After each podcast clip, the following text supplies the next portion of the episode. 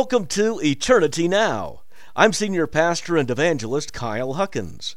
We're a U.S. based church and evangelism movement reaching every color and culture for Christ. Our podcasts, videos, doctrine, history, and much more are on our website, www.eternitynow.com. E T E R N I T Y N O W dot C O M. This broadcast is made possible by your tax deductible giving. A gift of $25 a month gets the gospel to 10,000 in a year, just 3 cents a soul. Go to eternitynow.com and click support us for more. Thanks for listening. Now for one of my recent messages. The armor of God is a powerful metaphor for how the Lord equips us for battle with the devil and his minions. We're to keep moving forward in Christ and life in general and the various pieces of armor remind us how to do this. This last hour in the church age before the tribulation has Satan coming after us, heaping false accusations on faithful Christians, trying to persuade them they aren't saved and can't be effective witnesses for God. We'll find out how to overcome that today in my message, Practical Spiritual Warfare, Silencing the Accuser, from Ephesians 6:14. This is the third in a series.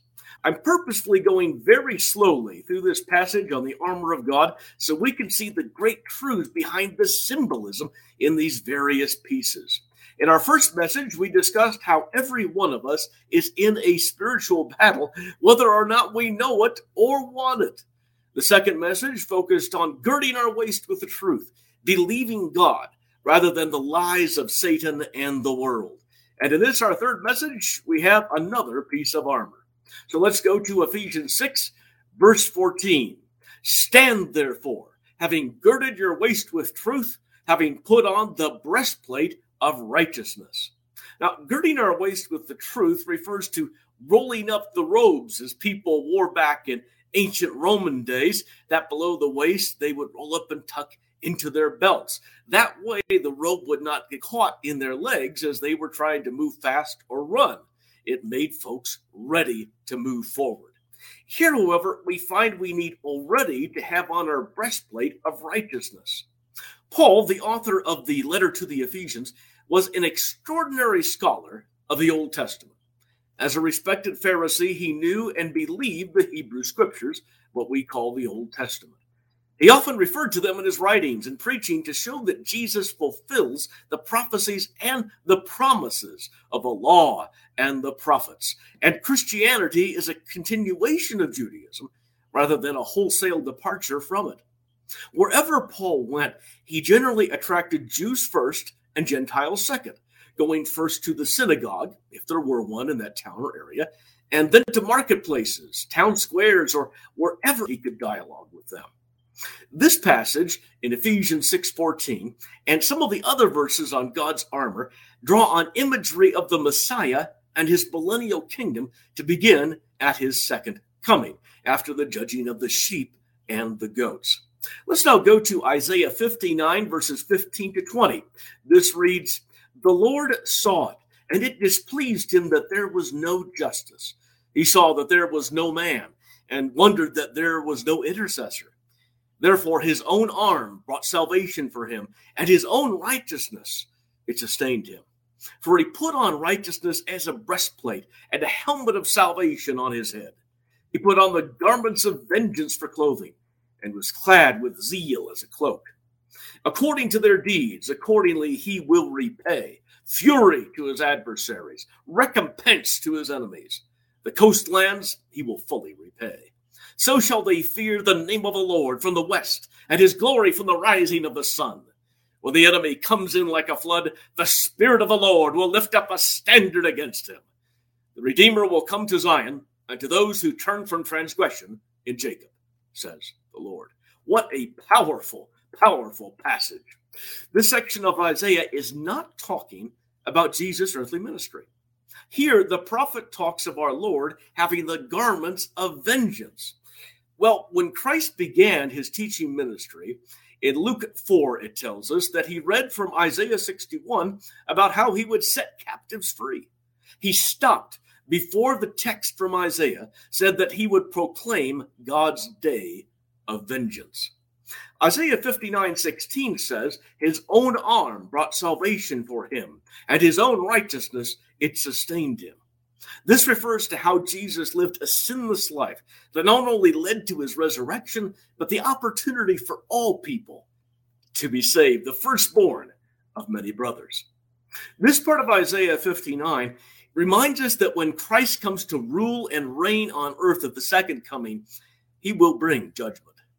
Those who have opposed him, brutalized his people, put their trust in Antichrist, will be repaid for their evil. Every work will be brought before him and weighed, and those not in Christ will be found wanting. The breastplate of righteousness of Isaiah 59 is part of Paul's Ephesians 6 armor.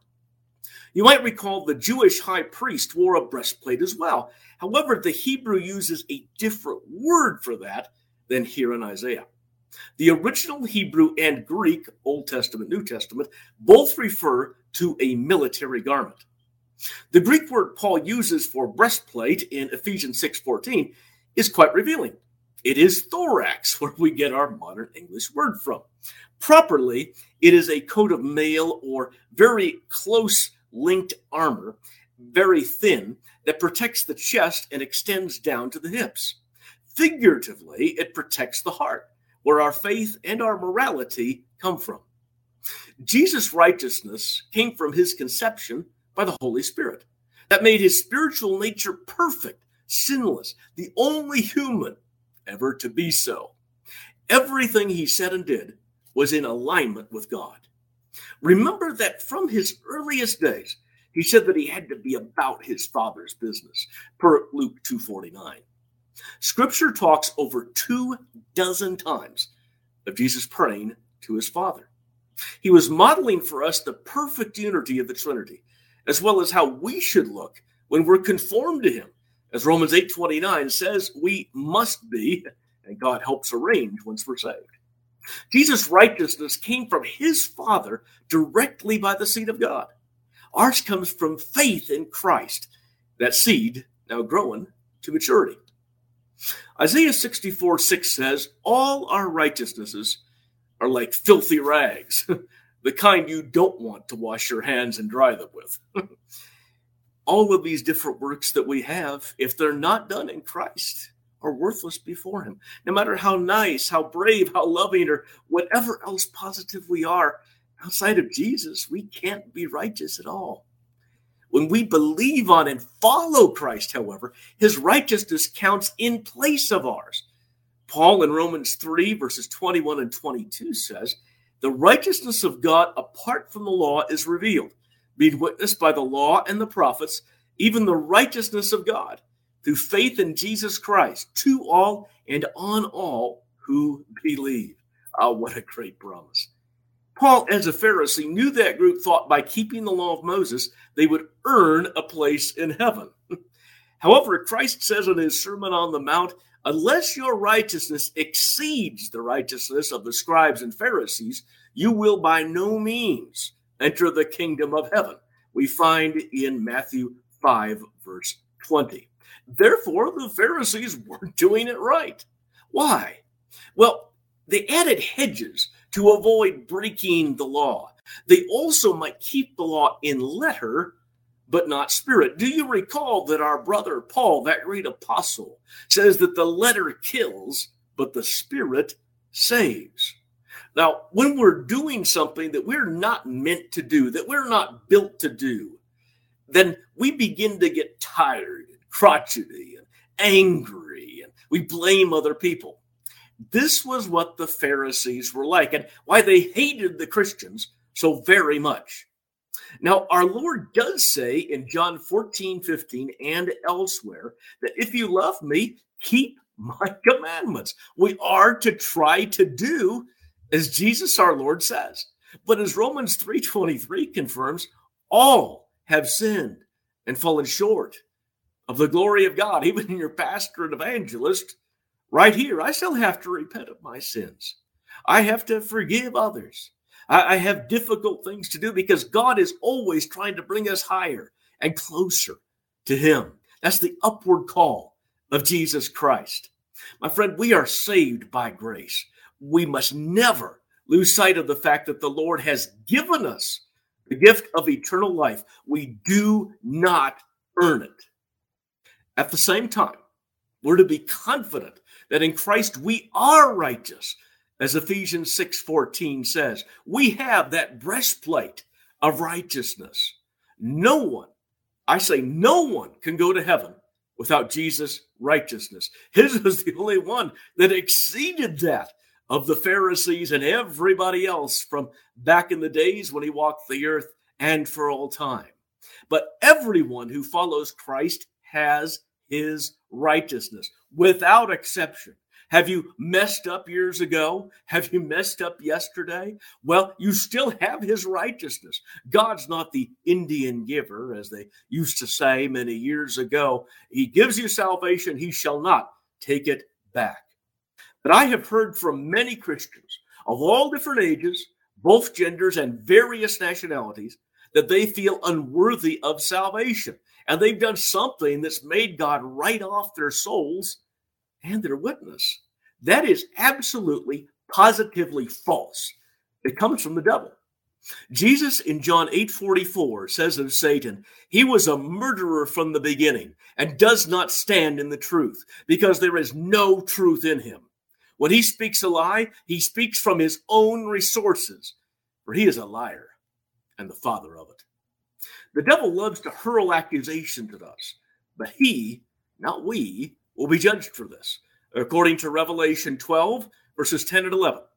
That reads, Now salvation and strength and the kingdom of our God and the power of his Christ have come. For the accuser of our brethren, who accused them before our God day and night, has been cast down, and they overcame him by the blood of the Lamb and by the word of their testimony, and they did not love their lives to the death. The blood of the Lamb washes white as snow. This is not like the Old Testament. It doesn't just cover sin, it washes away that sin once for all from its 100% absolute purity. The word of the testimony, we confess Jesus Christ. We say we belong to him and we walk by his spirit. And also not living our lives to the death that we will not renounce Christ. Friend, don't be tempted to do it, even though they threaten you with all kinds of evil. My friend, my God is able to put you in the secret place when they torture you, when they hurt you, when they shoot you. Oh, the Lord God Jehovah is greater than any devil in hell that could come to go against his anointed. Satan has his flaws, of course, but he's not stupid. First, he only spends a lot of time on people who are walking, talking, living witnesses for Christ to snatch those souls out of hell. Second, he knows that we serious followers of Jesus realize we're imperfect. We do sin. And the devil's reminding us of our imperfections can cause, as the Bible says, our hearts to condemn us, uh, per 1 John 3 20. Yet that verse also continues God is greater than our hearts and knows all things. We must know that we are worthy of salvation by living in relationship with Christ Jesus due to the promise of God's own word. He is not a man that he should lie. He will keep what we what he has said. Listen here to Ephesians 2 verses 8 to 10. By grace you have been saved through faith and that not of yourselves. It is the gift of God, not of works, lest anyone should boast. For we are his workmanship, created in Christ Jesus for good works, which God prepared beforehand that we should walk in them. My friend, our Lord is not keeping score on our sins and weaknesses. We go to heaven on a pass fail system. Either we're with Jesus or we're not. We don't go by a grade and we certainly don't go on a curve. When we walk in Christ, we need to constantly use the breastplate of righteousness. The devil and his demons will send condemning thoughts to our minds. You're still a sinner. You're not worthy of Jesus. He won't forgive you. He won't save you, has God truly said. The unsaved will oppose and accuse us. Who do you think you are? You're no better than us. You're deluded by religion that you can be saved by God. And then there's the worst kind of unsaved Those who go to church will undermine us, often lying about us. You don't do this right. You don't do that right. Why do you say you should stay away from that? What you say isn't popular. You're judgmental. Haven't you ever heard, judge not, lest you be judged? Remember what Jesus himself says of the devil's church and God's true church in Revelation 3, verses 8 to 10. I know your works. See, I have set before you an open door, and no one can shut it. For you have a little strength, have kept my word, and have not denied my name. Indeed, I will make those of the synagogue of Satan come and worship before your feet, and to know that I have loved you. Because you have kept my command to persevere, I also will keep you from the hour of trial, which will come upon the whole world to test those who dwell upon the earth. What is that hour of trial? It is the tribulation. The next major event in God's timetable is the rapture. He's going to take all of us who are saved all across this world to heaven with him. He's also going to resurrect all of the dead who are in him, and we're all going to meet in the air, and we're never going to be without each other in the Lord. Isn't that fantastic? Can you imagine an existence without any sin? In this world, we almost have nothing but sin anymore. The church is yet here. Oh, goodness, because after the rapture, the tribulation will come, and there will be great trial and testing upon the earth. Antichrist himself will rule and reign for the second half of it. And by the time he comes to the throne, half of the population of the earth will be dead. That's 4 billion people today. Do you know how many people have died around the world, at least uh, supposedly, by COVID? Maybe an inflated number 6 million. So we are talking about something approaching 700 times that many people. Every other person, quite literally. The only way we will do the works of Christ is to walk by faith in him, refusing to regard the false witnesses and refusing to believe the evil spirits. When the devil says, Oh, you're not righteous, we say, But Jesus is, and I'm with him. When the unsaved oppose us, we say, I know in whom I have believed, Jesus Christ, and he has changed me, and he will uphold me. And when the unsaved attending church, notice I do not say they are the church, that would say that they are true believers, but those attending services accuse us. We say, I live by faith in the Son of God, and I speak what he says. If you have a problem with that, take it up with Jesus. The devil often tries to get at us through feelings. Feelings can be very strong, also false and mistaken. Have you ever had your heart race like you're in danger and it turns out you had nothing to fear? Or been sure you were doing great, but everything went haywire? we all have, haven't we? We must go with God's facts over our feelings. The scripture is fact. God has testified to it through the truth that we live. Also, archaeology has proven its people, places, and events hundreds of times. It has been attested to for every single race, every single culture that is on this world today. That is truth. That is fact, and we can count on it. When condemnation or queasiness comes on us, we need to go to the Lord in prayer. The best prayer is one based upon the scripture. We know that it is true. We also know it will not return void, but it will accomplish what the Lord has spoken it for. And so we can count on it to come to pass. For example, we can take 2 Timothy 1 7 and turn it into a prayer. Father God, I know I have not been given a spirit of fear, but of love, power, and sound mind. Let me walk in your truth. In Jesus' name, amen. We can go to Romans 8 1. Lord God, I know that there is no condemnation for those who are in Christ Jesus. Help my feelings to line up with the truth. In Jesus' name, amen. Father God, cleanse and fill me with the Holy Spirit. Protect me from all evil. Let me walk in your truth. Your word is truth. That's Psalm 119, 160 and John 17, 17. And once we prayed, we thank God that He's heard us. And should the enemy keep coming, we just keep repeating our prayers of thanksgiving. Romans 16 20 assures us the God of peace will crush Satan under your feet shortly. We must trust the Lord will deliver us. He made everything and everyone, and he will not be defeated. Six takeaways from our message today. Number one, our breastplate of righteousness is Jesus Christ. Our breastplate of righteousness is Jesus Christ. He lived a sinless life. And when we give our lives to him, God imputes or counts his righteousness to us. That's the only way we're going to get to heaven. Number two, we cannot be righteous in ourselves. Only by faith in the Lord can we be made righteous. We cannot be made righteous in ourselves. Only by faith in the Lord can we be made righteous. Salvation is by grace through faith in Jesus, per Ephesians 2, verses 8 to 10. Number three, the devil only takes time bothering those Christians who are dangerous to him. The devil only takes time bothering those Christians who are dangerous to him. If Satan can't get us to compromise, then he focuses on neutralizing us. So we focus on ourselves and can't do much for the Lord. Number four, we are pursued by demons, the unsaved in the world, and the unsaved attending church.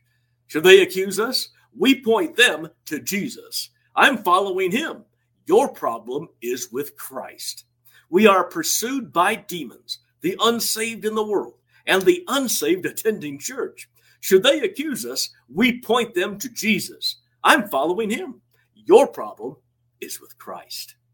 Just because someone goes to worship service doesn't mean they're in the true church. The devil attends and does his most effective work inside the congregation. You might think that the pandemic and the general the general secularization of our society means that only the true believers are left in services. You're wrong. I've been in many, many church services for the last number of years, and I can assure you the devil's been coming to church. I've seen him in different ways. Number five, when our feelings condemn us, we must go to God in prayer and pray His word. When our feelings condemn us, we must go to God in prayer and pray His word. Scripture is great to pray because we know it's true and must come to pass. For God in Isaiah 55 11, so shall my word be that goes forth from my mouth. It shall not return to me void, but it shall accomplish what I please, and it shall prosper in the thing for which I sent it. Good verses to pray, you might want to write these down, are 2 Timothy 1 7. Again, 2 Timothy 1 colon 7. 1 John 1 9, 1 John 1 colon 9, 1 John 1 9. Romans 8 1, Romans chapter 8, verse 1. Psalm 119, verse 160, Psalm 119, colon 160, and Romans 16 20. Romans 16, colon 20. And number six, we must trust that God will deliver us. He made everything and everyone, and He will not be defeated. Nothing and nobody is more powerful than the Lord, and He loves nothing more greatly than His redeemed. My friend, I want to ask you today do you know Jesus Christ? He's the only way you can be righteous and go to heaven. As Zechariah 4 6 says, it's not by might nor by power but by my spirit, says the Lord. Everything that we can see around us can be shaken and fall. But what we can't see, the Lord God of glory shall never be shaken and never fail. There are just four essentials to salvation in Christ. Number one, we need to repent of sin, asking God's forgiveness. Every last one of us, except for Jesus, has done something wrong we've left out doing something good or we've actively done wrong. But God will forgive us because Jesus lived, suffered, and died and was resurrected for us. Also, we confess faith in Jesus Christ. He is the only way to be saved. He is, by his own confession in John 14, 6, the way, the truth, and the life. There is no way to the Father except by him. Thirdly, we believe that Christ rose bodily the third day from the tomb. He rose in both body and spirit because our body and spirit need to be resurrected. If his were not, ours will not be. But they will be because his was. and also follow Jesus Christ as Lord and Savior. Oh, my friends, there's something called the idea of lordship salvation that Jesus can be your Savior and not your Lord. Poppycock. No, he must be your Lord and Savior. You are to follow him. You are to believe him. You are to bow to him. He will forgive you when you come short of him. But we follow him. Now, we see soldiers follow their leader. Sometimes they trip and fall. Sometimes their horses rear up on them. But what do they do? Do they just lay there and let everybody pass them by or tread on them? No, of course not. They get that horse back into line. They get up and they get back in their place in ranks of the army. They keep moving forward per their leader. And we do the same thing. We repent. God forgives us. He gives us the power to get up and the power to go on. And we are living epistles read of all men. Friends, I want to lead you in a prayer now to receive the Lord Jesus Christ. And if you've been away from him for some time, if you feel that you that you've grown distant from him, I want you to say it also as a rededication to the Lord. Plug back into that power source, the Holy Spirit, which is the Spirit of Jesus. We know from Philippians 1, verse 20. Let's go to our God in prayer. You can repeat after me what I'm saying. If you believe it, that you will be saved and you will be able to walk out those steps of discipleship to get ever closer to the Lord. And eventually you'll step right into heaven.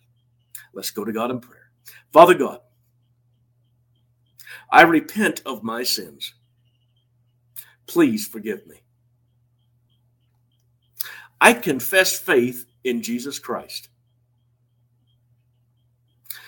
I believe he rose the third day in the tomb, in body and spirit. I will follow him as Lord and Savior, repenting should I fall. Commit to my heart, Lord God, save me. In Jesus' name, amen. so be it, and it is. Praise God. Got the feeling that somebody or some folks prayed that just now. We're saved, be dedicated to the Lord. Praise God. Turn to Him now. It's going to be too late to be able to be delivered of the tribulation once the rapture has happened. And it's going to be too late to be saved altogether once the tribulation is over. But I'll tell you what's going to happen after the rapture there's no church left. There's nobody encouraging you in Christ. People will be saved. There'll be a great multitude of every tribe and tongue, the scripture says, every color and culture coming to the Lord. But it's going to be exponentially harder. Would a hundred times be enough? Probably not. Do it now. It's best. You can save yourself hell on earth and then the true hell forever. Now, once we're saved, we need to read the Bible. It's not because we're bookworms. It's because all the promises of God are yes and amen, and all of them are in the Word of God. There's 7,500 of them. Get started today. There's more than 20 for every day in the year.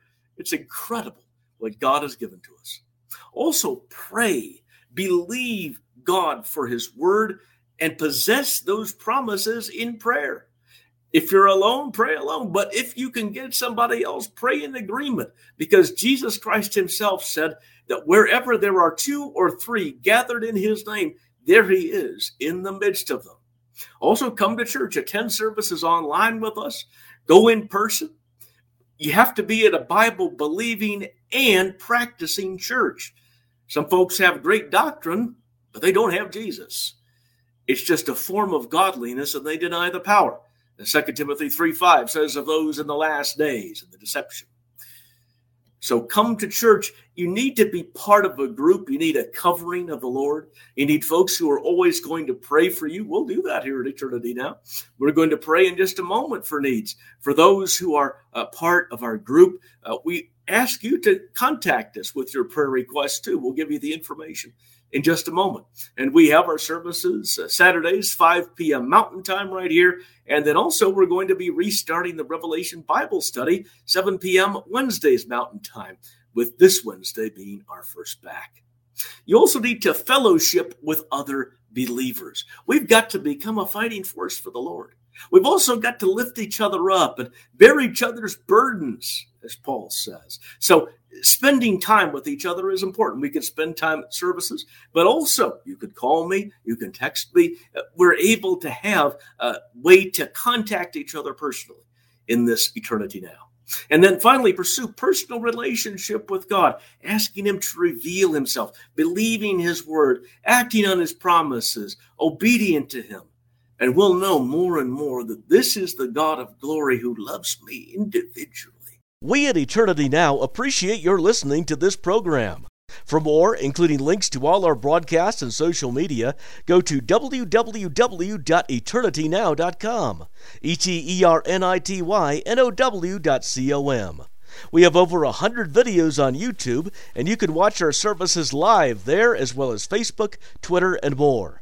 On our website, you also can email me, Pastor Kyle Huckins, and I'll respond personally. I welcome your prayer requests, questions, and comments. Again, that's eternitynow.com. May God bless you and keep you, cause his face to shine upon you, and give you peace.